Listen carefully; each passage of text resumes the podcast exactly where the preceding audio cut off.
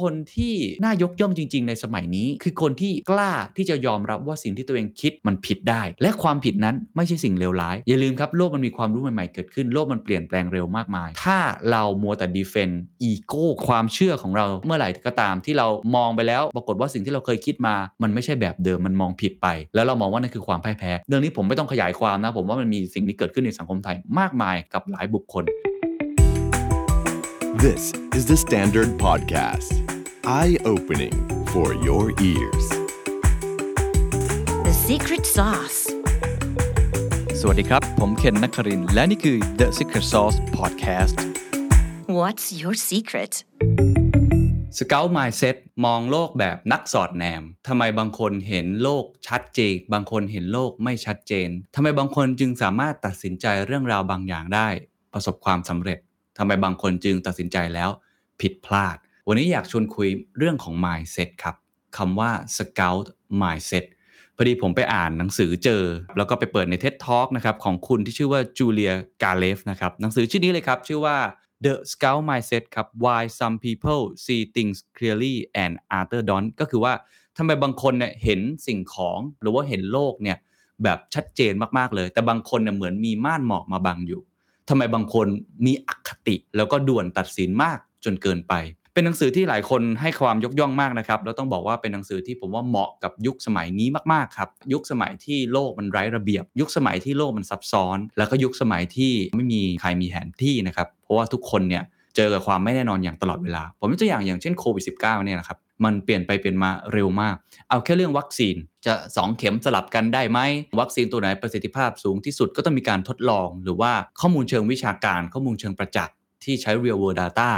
หรือว่าการที่จะฉีด booster dose เข็มที่ 3 หรือในแง่ของหลักเศรษฐศาสตร์ที่เอามาใช้ในทุนนิยมสมัยใหม่ ตอนนี้ต้องบอกว่ามันฉีกตำราทั้งหมดครับ มันไม่ได้มีตำราแบบเดิมๆ เพราะฉะนั้นการที่จะอยู่ได้ในโลกแบบนี้ ในธุรกิจแบบนี้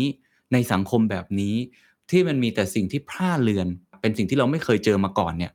บางครั้งการใช้ mindset แบบเดิมๆก็อาจจะไม่ค่อยดีนะคุณจิเลกาเลฟเนี่ยเขาเริ่มต้นด้วยว่าให้ลองจินตนาการครับว่ามี 2 mindset อยู่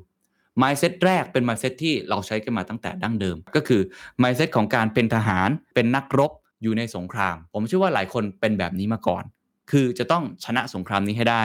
จะต้องช่วยเหลือเพื่อนทหารของคุณให้ได้ จะต้องปกป้องพวกพ้องนะครับแล้วก็ต้องเอาชนะศัตรูให้ได้ หลายๆ ครั้งเนี่ยความเป็นทหารคือความแข็งแกร่งเขาเรียกว่า soldier mindset อีก mindset หนึ่งครับ ลองนึกกลับกันนะครับ ว่าถ้าคุณไม่ใช่ทหารครับ อยู่ในสงครามเหมือนกันนะฮะ แต่ว่าคุณเป็นนักสังเกตการณ์หรือว่าผมใช้คำว่าเป็นนักสอดแนม เป็นนายพรานที่ไปซุ่มมอง มีกล้องสองทางไกลมองอยู่นะเป็นเรียกสเกลนะฮะ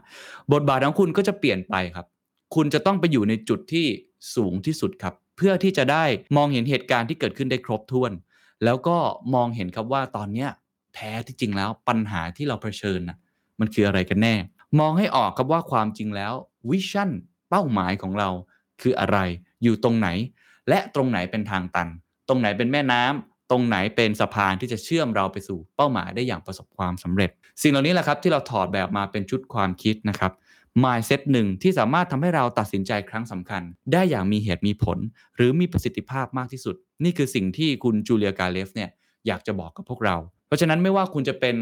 ทำงานด้านไหนจะเป็นผู้บริหารจะเป็นพนักงานที่เพิ่งเริ่มต้น จะเป็นนักเรียนนักศึกษา จะเป็นผู้พิพากษา จะเป็นวิศวกร จะเป็นสถาปนิก ตอนนี้ผมว่าสำคัญมากก็คือว่าคุณกำลังมี mindset แบบไหนอยู่ คือก่อนหน้านี้ผมเคยพูดคาว่า growth mindset ค่อนข้างเยอะนะครับว่ามันเป็น mindset ที่ทำให้คุณเนี่ยมองทุกอย่างเป็นกระบวนการ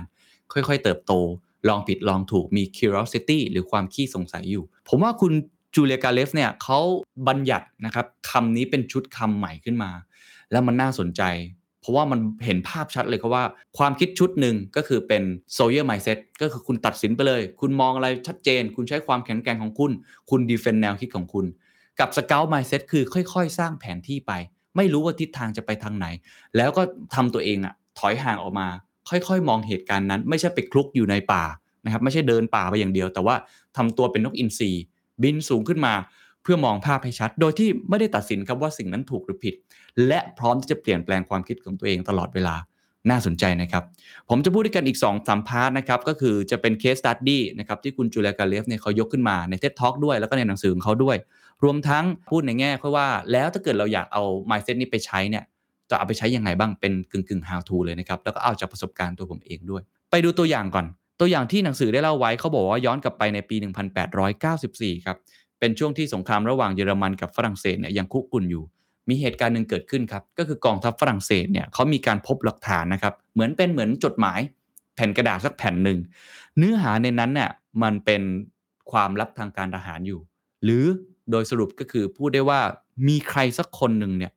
ขายความลับทางการทหารนั้น หนอนบ่อนไส้ฮะเอาความลับไปขายสู่อีกหน่วยงานหนึ่ง ก็เลยเกิดการสืบสวนสอบสวนขึ้นมา ในกองทัพเนี่ยมีทหารคนหนึ่งครับ ชื่อว่าอัลเฟรด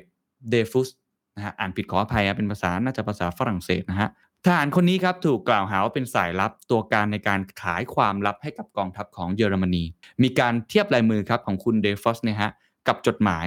ซึ่งผู้เชี่ยวชาญเองตอนที่เทียบลายมือเนี่ยเขาก็ไม่ได้มั่นใจมากนะครับว่ามันลายมือมันตรงกันหรือเปล่า แล้วก็ไม่ได้รู้เลยฮะว่าข้อเท็จจริงมันเป็นอย่างไร แต่คำถามก็คือที่หนังสือเล่มนี้ตั้งทำไมเขาถึงถูกกล่าวหา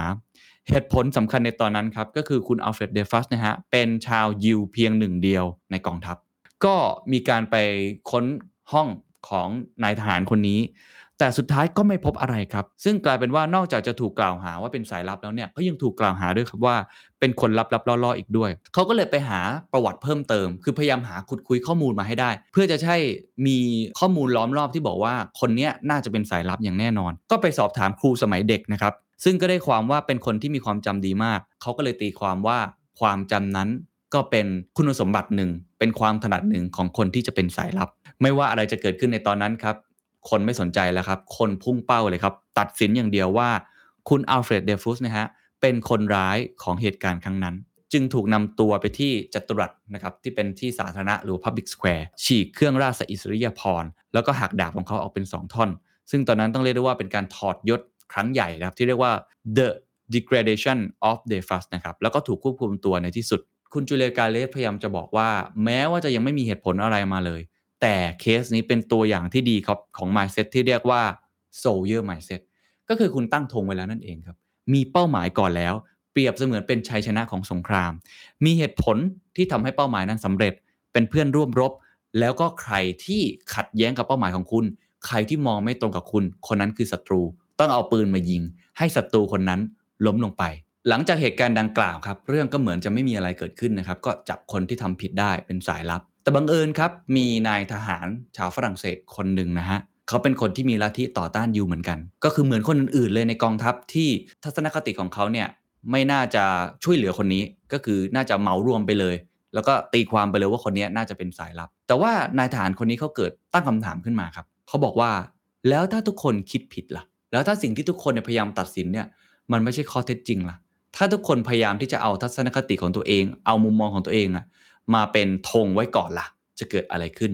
เขาก็พยายามค้นหาความจริงไปเรื่อยๆ สุดท้ายครับเขาไปเจอครับ คนที่มีลายมือตรงกับจดหมายอันนั้น มากกว่าคนที่ถูกใส่ร้ายก็คือคุณอัลเฟรดเดฟัสอีก แต่กลายเป็นว่าแม้ว่าจะมีหลักฐานอยู่ทนโทษนะฮะหลักฐานชัดเจนมากเลย คนอื่นก็ยังไม่สนใจครับ คนก็ยังตีความแล้วก็ตัดสินว่าไม่รู้แหละ ฉันเลือกแล้วว่าน่าจะเป็นคนนี้ สุดท้ายคุณอัลเฟรดเดฟัสก็ถูกควบคุมตัว แล้วก็ลงโทษอย่างที่กล่าวกันไป ใช้เวลาถึง 10 ปีนะฮะเป็น 10 ปีนะครับ กว่าที่คนคนนี้จะได้รับการปล่อยตัว แล้วก็ยอมรับว่าเขาไม่ได้มีความผิดใด ๆ นี่คือเหตุการณ์ที่เกิดขึ้น ในหนังสือเลยบอกครับว่าไอ้นายทหารฝรั่งเศสคนนั้นที่จู่ๆก็ฉุกคิดขึ้นมาว่าเฮ้ยถ้าเราผิดขึ้นมาล่ะ คนเหล่านี้แหละฮะคือคนที่มี mindset ที่เรียกว่า the scout mindset แม้ว่าเขาจะเป็นทหารก็ตาม คือเขาฉุกคิดขึ้นมาว่าสิ่งที่เขาคิดเนี่ยมันอาจจะไม่ใช่ความเป็นจริงก็เป็นไปได้ นี่เป็นตัวอย่างหนึ่งครับของคนที่มี scout mindset คือไม่ได้ยึดถือความจริงที่ตัวเองถืออยู่ไว้อย่างเดียว แต่คอยตั้งคำถามกับสิ่งที่ตัวเองคิด อย่าไปเชื่อกับทัศนคติที่ตัวเองอาจจะถูกหล่อหลอมมาอย่างเดียว ในหนังสือเขาก็เลยพยายามที่จะสรุปออกมาให้เห็นชัดเจนนะครับ แบ่งเป็น 2 ฝั่งเลยครับ ก็คือ Scout Mindset กับ Soldier Mindset ว่ามันมีความแตกต่างกันอย่างไร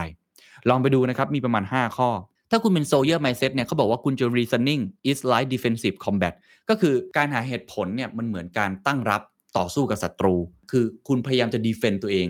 มาก ๆ แต่ถ้าเป็น Scout Mindset เนี่ยเขาเปรียบเทียบว่า reasoning is like map making โอ้ผมชอบมากชัดเจนมาก คือการหาเหตุผลมาเนี่ยเปรียบเสมือนกับการสร้างแผนที่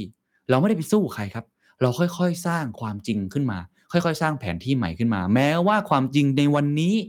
มันอาจจะดูใช่แล้ว แต่ในอนาคตมันอาจจะไม่ใช่ก็ได้ ผมว่าเหมือนเรื่องวัคซีนเลยครับ คือเราไม่รู้เลยครับว่าข้อเท็จจริงมันเป็นยังไง มันมีความรู้ใหม่ๆ เกิดขึ้นและ ไม่ว่าคุณจะเป็นอาจารย์อายุ 70 หรือคุณจะเป็นเด็กจบใหม่อายุ 20 กว่าๆความรู้นี้มันเพิ่งเกิดขึ้นครับ พอมันเพิ่งเกิดขึ้นเนี่ยทุกคนมีเส้นที่เพิ่งเริ่มต้นไม่ต่างกันมากนัก ถ้าคนที่มองว่าความจริงเหล่านี้ที่เกิดขึ้นเนี่ยมันเป็นเหมือนค่อย ๆ สร้างแผนที่เขาก็จะค่อย ๆ พัฒนาไปตามสิ่งที่เกิดขึ้นได้ ไวรัสกลายพันธุ์มีวัคซีนชนิดใหม่เกิดมา วิธีการนโยบายในการเยียวยาแบบใหม่ ๆ มันจะค่อย ๆ เรียนรู้ไปเรื่อย ๆ อันที่สองครับ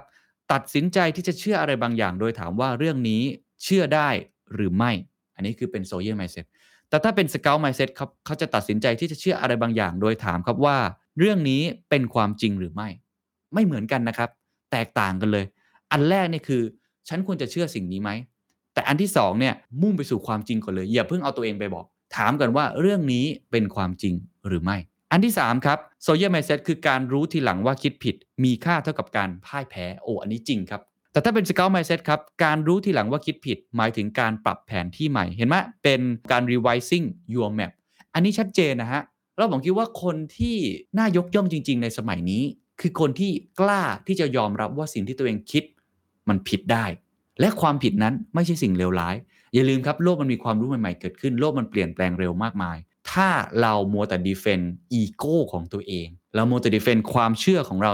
และเมื่อไหร่ก็ตามที่เรามองไปแล้ว ปรากฏว่าสิ่งที่เราเคยคิดมา มันไม่ใช่แบบเดิมมันมองผิดไป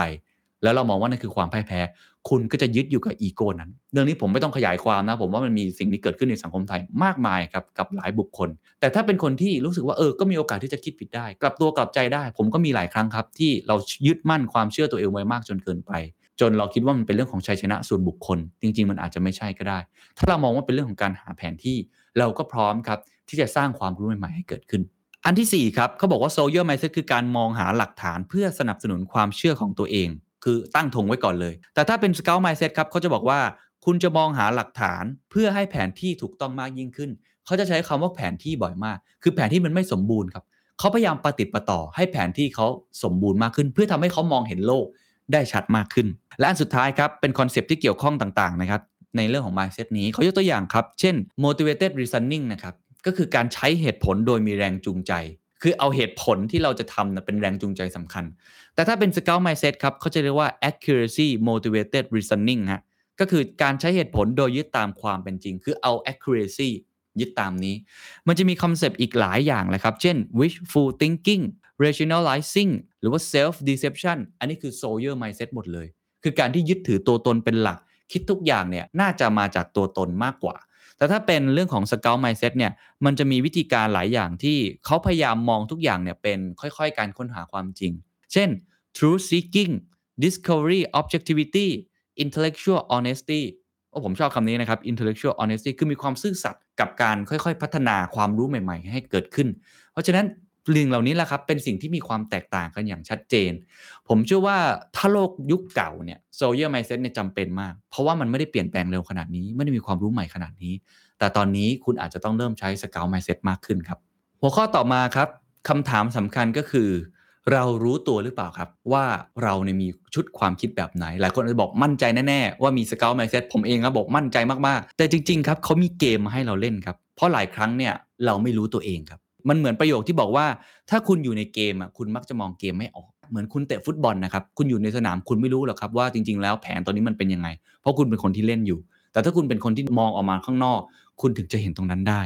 เขาก็เลยมีการทดลองเล็กๆน้อยๆนะครับ เป็นเหมือนคุณทีเรียให้คุณได้ทดลองดูครับว่าตัวคุณเองเนี่ยสุดท้ายเป็นทหารหรือว่าเป็นนักสังเกตการณ์หรือว่านักสอดแนม มีหลายข้อครับลองดูแล้วกันนะครับว่าคุณคิดยังไง เช่น อันแรกครับเป็น double standard test เขาบอกว่าคุณกำลังตัดสินคนคนหนึ่งหรือกลุ่มใดกลุ่มหนึ่งด้วยมาตรฐานเดียวกันอยู่หรือเปล่า เมื่อเทียบกับคนอื่นๆ ลองคิดกับตัวเองครับ สมมุติว่ามีพนักงาน A กับพนักงาน B เพื่อน A กับเพื่อน B เวลาคุณตัดสินคนคนนั้นเนี่ยหรือยกย่องคนคนนั้นเนี่ยคุณใช้มาตรฐานเดียวกันหรือเปล่า หรือจริง ๆ แล้วคุณมี double standard หรือ 2 มาตรฐานอยู่ อันที่ 2 ครับ the outsider test ข้อนี้ผมใช้บ่อยนะเขาบอกคุณจะประเมินสถานการณ์ตรงหน้าอย่างไร ถ้าเรื่องนี้ไม่ใช่เรื่องของคุณ ไม่เกี่ยวข้องกับคุณ ไม่มีส่วนได้ส่วนเสีย ไม่มีผลประโยชน์ร่วมกับเหตุการณ์ครั้งนี้ มีปัญหาเกิดขึ้น มีวิกฤตเกิดขึ้น ถ้าเป็นคุณคุณตัดสินใจไปแล้วแบบนี้ แต่ถ้าไม่ใช่คุณล่ะครับ คุณลองคิดภาพผมใช้สิ่งนี้บ่อยนะครับเวลาผมไปสัมภาษณ์ใคร ผมก็จะใช้ the outsider test เช่น ถ้าเป็นคนที่สัมภาษณ์เก่งกว่าผม ถ้าเป็นฝรั่งคนนี้ เป็นนักข่าวคนนั้น หรือว่าถ้าเป็นนักวิชาการคนนั้น ได้โอกาสไปสัมภาษณ์ เขาจะใช้คำถามอะไร หรือถ้าเป็นเด็กเพิ่งจบใหม่ เขาจะใช้คำถามอะไร คือการมองจากข้างนอกเข้ามาเนี่ย มันจะทำให้เราเปิดโลกกระทัดตัวเองมากขึ้น อันที่3ครับเขาใช้คำว่า the conformity test นะครับ ก็คือถ้าคนอื่นๆเขาเนี่ยไม่ได้มีมุมมองแบบเดียวกับคุณ คุณจะยังคิดแบบนี้อยู่หรือเปล่า อันนี้คิดได้บ่อยๆนะครับ เพราะทุกคนคิดไม่เหมือนกันนะครับ ต่างคนต่างความคิด ต่างปูมหลัง ต่างแบ็กกราวด์ชีวิต ต่างศาสนา ต่างความเชื่อ คุณลองคิดดูว่าถ้าเป็นคนอื่นๆเนี่ยไม่ได้มีมุมมองแบบเดียวกับคุณ คุณจะยังตัดสินใจหรือมองโลก หรืออ่านข่าวอันเนี้ยแล้วคิดแบบเดียวกันหรือเปล่า ข้อต่อมาครับมันคือ the selective skeptic test นะครับถ้าหลักฐานที่มีมันสนับสนุนอีกฝั่งหนึ่งขึ้นมา คุณจะตัดสินใจอย่างไร โอ้ข้อนี้ผมชอบมากเวลาเราดีเบตกัน เวลามีความคิดที่ไม่ตรงกัน ถ้ามันมีข้อมูลสนับสนุน ไม่ใช่ฝั่งเรานะ ฝั่งนู้นว่าฝั่งนู้นอาจจะถูกเนี่ยคุณจะคิดยังไงต่อ คุณจะตัดสินใจอย่างไร ผมว่าอันนี้เป็นเคสที่เกิดขึ้นเยอะครับ ในช่วงปีที่ผ่านมา โดยเฉพาะเหตุการณ์โควิด -19 หลายครั้งครับ มันมีความรู้ชุดใหม่เกิดขึ้น ที่อาจจะไม่ได้ตรงกับความเชื่อของตัวเองตั้งแต่ต้นด้วยซ้ำในเชิงการเมืองก็ใช้ได้เหมือนกันนะฮะอันต่อมาครับมันคือ the status quo นะครับ bias test หรือว่าถ้าเหตุการณ์ที่เกิดขึ้นอยู่ตอนนี้ ไม่ได้เกิดขึ้นอยู่ณปัจจุบันแล้ว เคยเกิดไปนานแล้ว คุณจะยังเลือกหรือตัดสินใจแบบเดิมอยู่หรือไม่โอ้ อันนี้น่าสนใจครับ คือถ้าเกิดว่าสิ่งเหล่านี้มันเป็นสิ่งที่เกิดขึ้นในเชิงประวัติศาสตร์ 20 ปีที่แล้ว คุณจะตัดสินใจแบบนี้หรือไม่ การคิดแบบนี้มันทำให้คุณมองโลกแบบ เวลาที่มันกว้างมากขึ้น คือเวลาเรามองอ่านประวัติศาสตร์คนเนี่ย คุณไปอ่านประวัติศาสตร์คนเก่งๆ หรือประวัติศาสตร์คนที่ผิดพลาดเนี่ย คุณจะตัดสินเขาได้ถูกไหมฮะ เพราะมันผ่านมาแล้ว ทีนี้ถ้าเกิดคุณลองมองอีกแบบว่าเหตุการณ์ที่เกิดขึ้นในปัจจุบัน ถ้ามันเกิดขึ้น 10 ปีที่แล้วเนี่ย คุณจะตัดสินใจอย่างไร มันอาจจะทำให้คุณมีมุมมองที่กว้างขึ้น ก็เป็นไปได้นะครับ วิธีการที่กล่าวมาทั้งหมดนี้นะครับ ไม่ได้บอกนะครับว่าสิ่งไหนถูกต้องหรือว่าสิ่งไหนผิดนะครับ แต่มันกำลังจะบอกครับว่า คุณคิดแบบไหนอยู่ คือคุณมี mindset กรอบความคิดยังไง คุณมี bias อยู่ในนั้นหรือเปล่า เขาเปรียบเทียบในหนังสือครับบอกว่าตอนเนี้ยเหมือนคุณกำลังมองผ่านกล้องส่องทางไกล คุณอาจจะมองไปเห็นแม่น้ำที่อยู่ไกลๆมากๆเลยนะฮะที่มันกำลังขวางกับเป้าหมายอยู่ แต่เดี๋ยวครับถ้าเกิดคุณลองเปลี่ยนมุมมองดู ลองหาจุดที่สูงขึ้น ลองหามุมอื่นไป เปลี่ยนเลนที่ใช้ แล้วดูสิ่งเดิมนะครับ ภาพภาพเดิมเลย ภาพที่คุณมองเห็นอาจจะไม่เหมือนเดิม คือเปิดสเปกทีฟมันต่าง ตอนแรกคุณอาจจะมองจากยอดเขายอดนี้ คุณลองเปลี่ยนมุมมองไปมองยอดเขายอดอื่น ลองไปมองสิ่งที่สูงขึ้น มุมมองที่ต่างกัน มุมมองต่ำลง มุมมองด้านข้าง คุณก็อาจจะมีวิธีคิดที่แตกต่างกันออกไปก็ได้ ก็เป็นบททดสอบหนึ่งนะครับ ที่สามารถลองไปทดลองใช้ได้นะครับ พอเราทราบนะครับว่าความหมายของ Scout Mindset มันคืออะไรมันต่างจาก Sawyer Mindset ยังไงแล้วแล้วพอเราเห็นแล้วครับว่ามันมี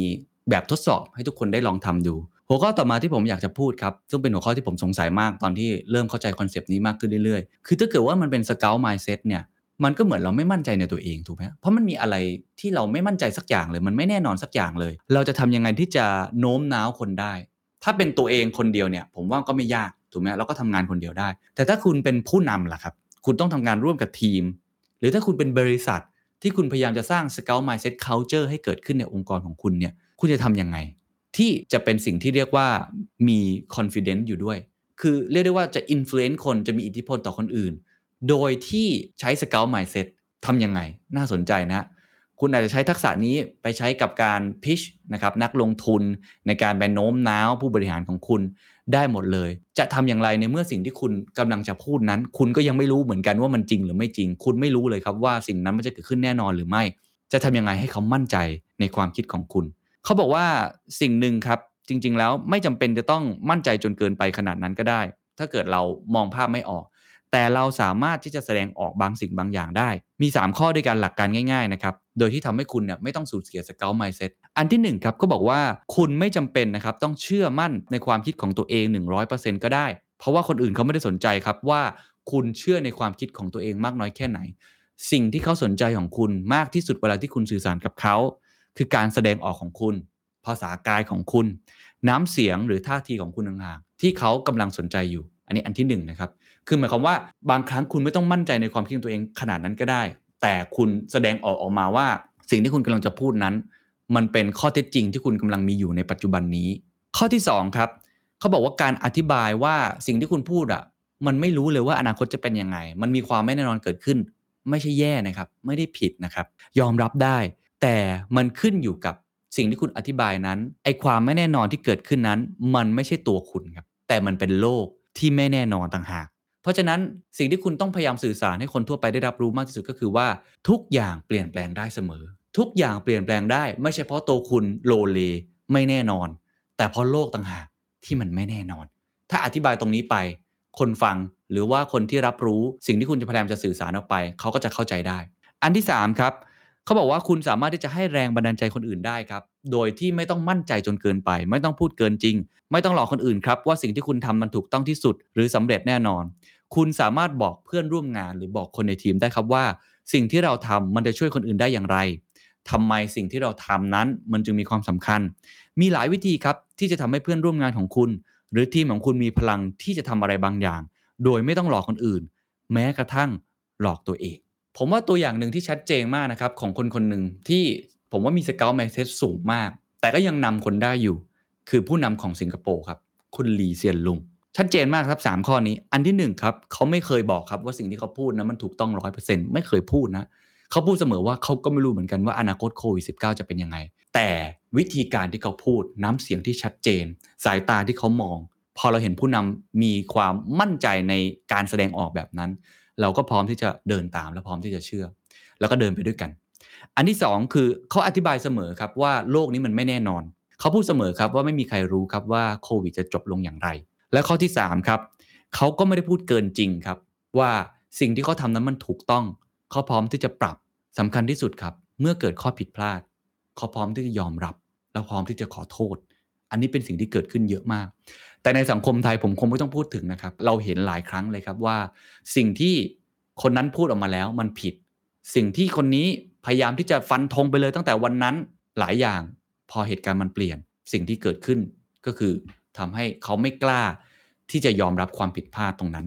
ซึ่งอันนี้ผมว่ามันเป็นสิ่งที่ทั่วโลกมองแบบนี้คล้าย ๆ กันหมดแล้วนะครับเพราะฉะนั้นผู้นำในยุคใหม่เนี่ยนะผมคิดว่าในโลกที่ไม่แน่นอน ถ้าคุณใส่สเกลไมเซ็ตเข้าไป แล้วก็ทำตามหลัก 3 ข้อเมื่อกี้เนี่ย ผมเชื่อว่า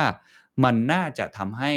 มีความน่าเชื่อถือมากขึ้น แล้วเราเนี่ยสามารถที่จะนำคนได้ด้วย ในหนังสือยังบอกด้วยครับว่าบางครั้งนะครับในชีวิตจริงเนี่ยมันอาจจะไม่ต้องไปสุดทางแบบสเกลไมซ์เซ็ตอย่างเดียวก็ได้ คุณอาจจะอยู่กึ่งกลาง ระหว่าง scout mindset กับ soldier mindset ก็ได้ บางทีคุณก็ต้องยอมสละบางอย่าง มองภาพให้กว้างขึ้น ซึ่งมันอาจจะทำให้สิ่งที่คุณสื่อสารกับทีมของคุณเนี่ยมันอาจจะดูคลุมเครือ หรือมันอาจจะไม่ชัดเจน หรือว่าในวินาทีที่คุณต้อง take action อะไรสักอย่างต้องตัดสินใจอะไรสักอย่าง เมื่อคุณมองภาพรวมออกแล้ว ก็อาจจะทำให้ทีมเห็นนะครับว่า เรากำลังต่อสู้อยู่กับอะไร อะไรคือเป้าหมายสำคัญที่เราต้องคว้ามาให้ได้ นอกจากนี้ครับในการทำงานจริงครับเราไม่สามารถควบคุมทุกคนได้อยู่แล้วครับว่าเขาจะคิดอย่างไร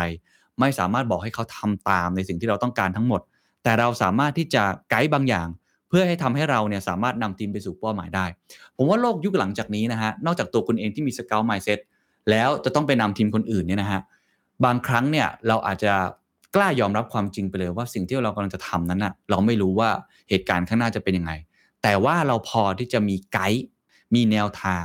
ที่ผมใช้คำนี้เสมอนะครับมีเข็มทิศคือเราไม่ได้มีแผนที่ชัดเจน แต่เรามีเข็มทิศแล้วทุกครั้งที่เราเดินไป เราล้มลุกคลุกคลาน เราทดลองนั่นแหละครับเป็นสิ่งที่เราค่อย ๆ เติมแผนที่ลงไป ค่อย ๆ เขียนแผนที่ลงไป แล้วถ้าเกิดเราเติมแผนที่นั้นมันผิดนะฮะไม่เป็นไรครับ ไม่ผิดตรงไหนครับ มาบอกทีมกันว่าเออสิ่งที่เรามองนั้นมันผิดไป เพราะโลกมันเปลี่ยน โลกมันไม่แน่นอน เราลบทิ้งบ้างก็ได้ แล้วเราก็ใส่แผนที่ใหม่ไปเรื่อยๆ เป็นการค่อยๆเติมนะครับความจริงใหม่ขึ้นมา เป็นการค่อยๆเดินไปด้วยกันด้วย สุดท้ายครับผู้เขียนหนังสือเล่มนี้นะครับเขาได้สรุปไว้ค่อนข้างน่าสนใจนะครับเขาบอกว่าหลังจากนี้นะฮะการที่เราจะตัดสินใจเรื่องราวต่างๆ ได้มีประสิทธิภาพมากยิ่งขึ้น การที่เราจะมองโลก แล้วมันมีความชัดเจนมากยิ่งขึ้นเนี่ยบางครั้งการใช้ soldier mindset หรือหลักการที่เอาเหตุผลนำมันอาจจะใช้ไม่ได้อีกต่อไป แต่เราต้องใช้สิ่งที่เรียกว่า Scout Mindset ในการค่อยๆเติมความจริง ยอมรับว่าโลกหลังจากนี้มันจะคลุมเครือ เพราะว่าสุดท้ายแล้วครับ เมื่อเราเจอข้อมูลใหม่ ๆ ที่ทำให้เรารู้ว่าเราผิด เราไม่ถูก เราล้มเหลว อันนั้นแหละครับคือสิ่งที่คุณควรจะตื่นเต้นกับมัน ไม่ต้องไปอายกับมันครับ ตั้งรับมัน แล้วค่อยๆ เติมแผนที่นั้นให้เต็ม และให้มันถูกต้องมากที่สุด สุดท้ายครับเขาได้ฝากคำพูดนะครับเป็นคำถามที่ตั้งกับทุกท่านเลยนะครับ ว่าคุณอยากจะเป็นคนที่ปกป้องความเชื่อของตัวเอง กอดสิ่งที่คุณคิดเอาไว้ หรือจะเป็นคนที่สามารถที่จะมองโลกได้ชัดเจนมากยิ่งขึ้น และเปลี่ยนแปลงไปตามสถานการณ์ และสามารถที่จะเติมเต็มแผนที่ของคุณ ให้เต็มมากยิ่งขึ้น สวัสดีครับ And that's the secret sauce. ถ้าคุณชื่นชอบ The Secret Sauce episode นี้นะครับ ก็ฝากแชร์ให้กับเพื่อนๆ คุณต่อด้วยนะครับ และคุณยังสามารถติดตาม The Secret Sauce ได้ใน Spotify, SoundCloud, Apple Podcast, Podbean, YouTube และ Podcast Player ที่คุณใช้อยู่นะครับ และอย่าลืมติดตาม Facebook Fanpage The Secret Sauce เข้ามาติชมเข้ามาพูดคุยกับผมได้เลยนะครับ